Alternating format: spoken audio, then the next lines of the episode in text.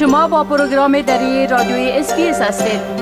گزارشات عالی را در sbs.com.au/dari پیدا کنید.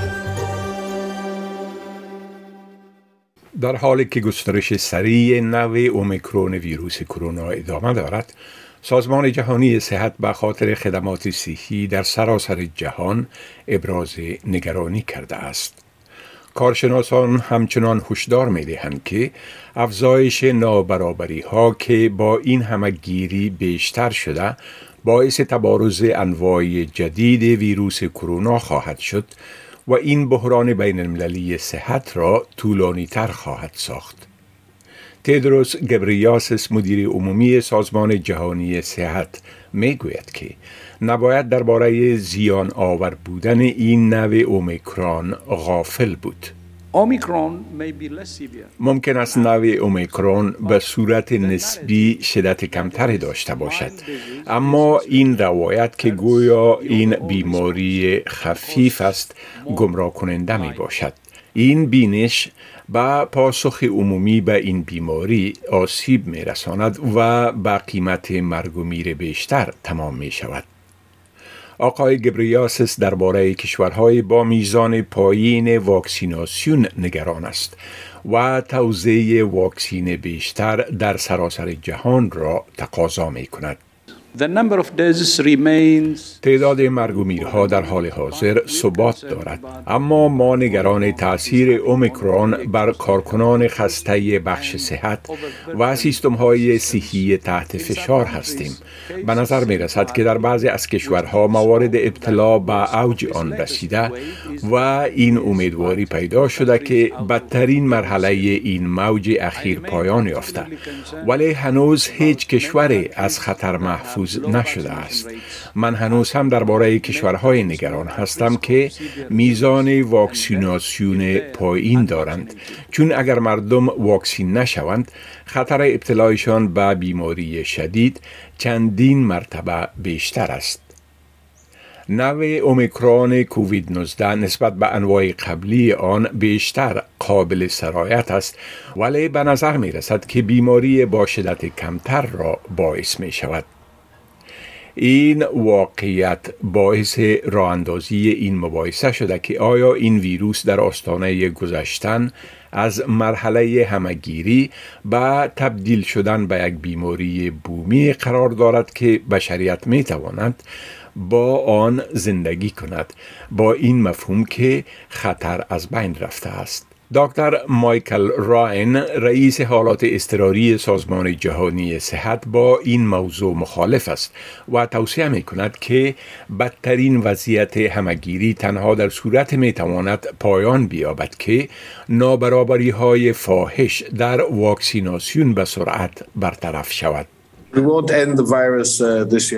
ما این ویروس را امسال به پایان نخواهیم رساند. ممکن هیچ وقت آن را از بین نبریم. این ویروس های همگیری در نهایت بخش از محیط زیست می شوند. چیزی را که ما پایان داده می توانیم وضعیت اضطراری صحت عامه است. این مرگ و میر است، بستری شدن هاست، مختل شدن نظام های اجتماعی اقتصادی ماست که باعث غم و اندوه می شود، نه این ویروس.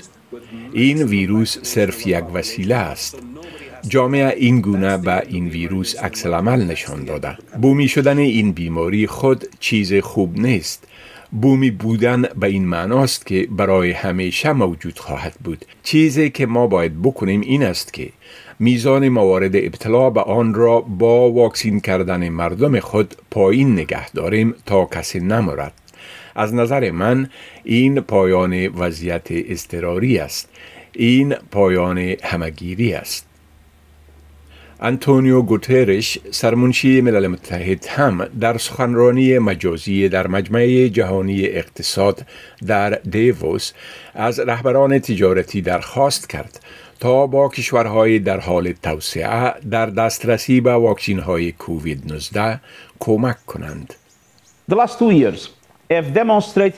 دو سال گذشته یک حقیقت ساده اما وحشیانه را نشان داده است. اگر کسی را پشت سر بگذارید، در نهایت هر کس را پشت سر میگذاریم. اگر نتوانیم هر شخص را واکسین کنیم، انواع جدید ویروس را ایجاد مینماییم. و اگر به کشورهای در حال توسعه کمک در قرضه و کمک مالی را فراهم کردن نتوانید، بهبودی غیر متعادل ایجاد می شود که می تواند اقتصاد جهانی به هم پیوسته را به یک بحران تبدیل کند. زیان و تلفات ناشی از نابرابری بسیار گسترده است و کارشناسان صحت میگویند که اگر رهبران اجازه دهند کووید بدون وقفه در کشورهای کم درآمد گسترش بیابد، این کار ممکن ظهور انواع جدید و خطرناکتر آن را به طور چشمگیر افزایش خواهد داد. در ایالات متحده امریکا کاهش کمی در شمار موارد روزانه ابتلا به کووید به وجود آمده، اما میزان مرگ و میر و بستری شدن در شفاخانه ها افزایش یافته است.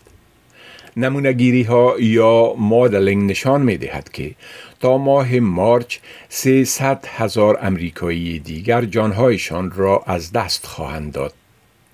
در بعضی از کشورهای اروپایی به شمول فرانسه و ایتالیا موارد ابتلا به کووید 19 در این هفته در حال افزایش بود.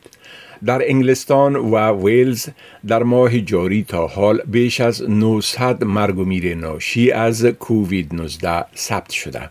در بریتانیا در مجموع از آغاز همگیری جاری تا کنون بیش از 150,000 نفر در اثر این بیماری جانهایشان را از دست دادند که این شمار پس از روسیه دومین شمار بلند مرگ و میر از کووید 19 در اروپا می باشد.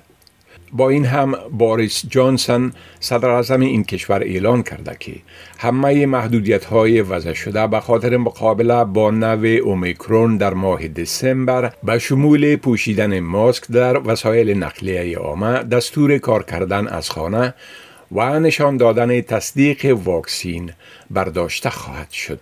گزارش را که شنیدید با کمک تینا کوین از SBS نیوز تهیه شده بود. می خواهید این گناه گزارش ها را بیشتر بشنوید؟ با این گزارشات از طریق اپل پادکاست، گوگل پادکاست، سپاتیفای و یا هر جایی که پادکاستتان را می گیرید گوش دهید.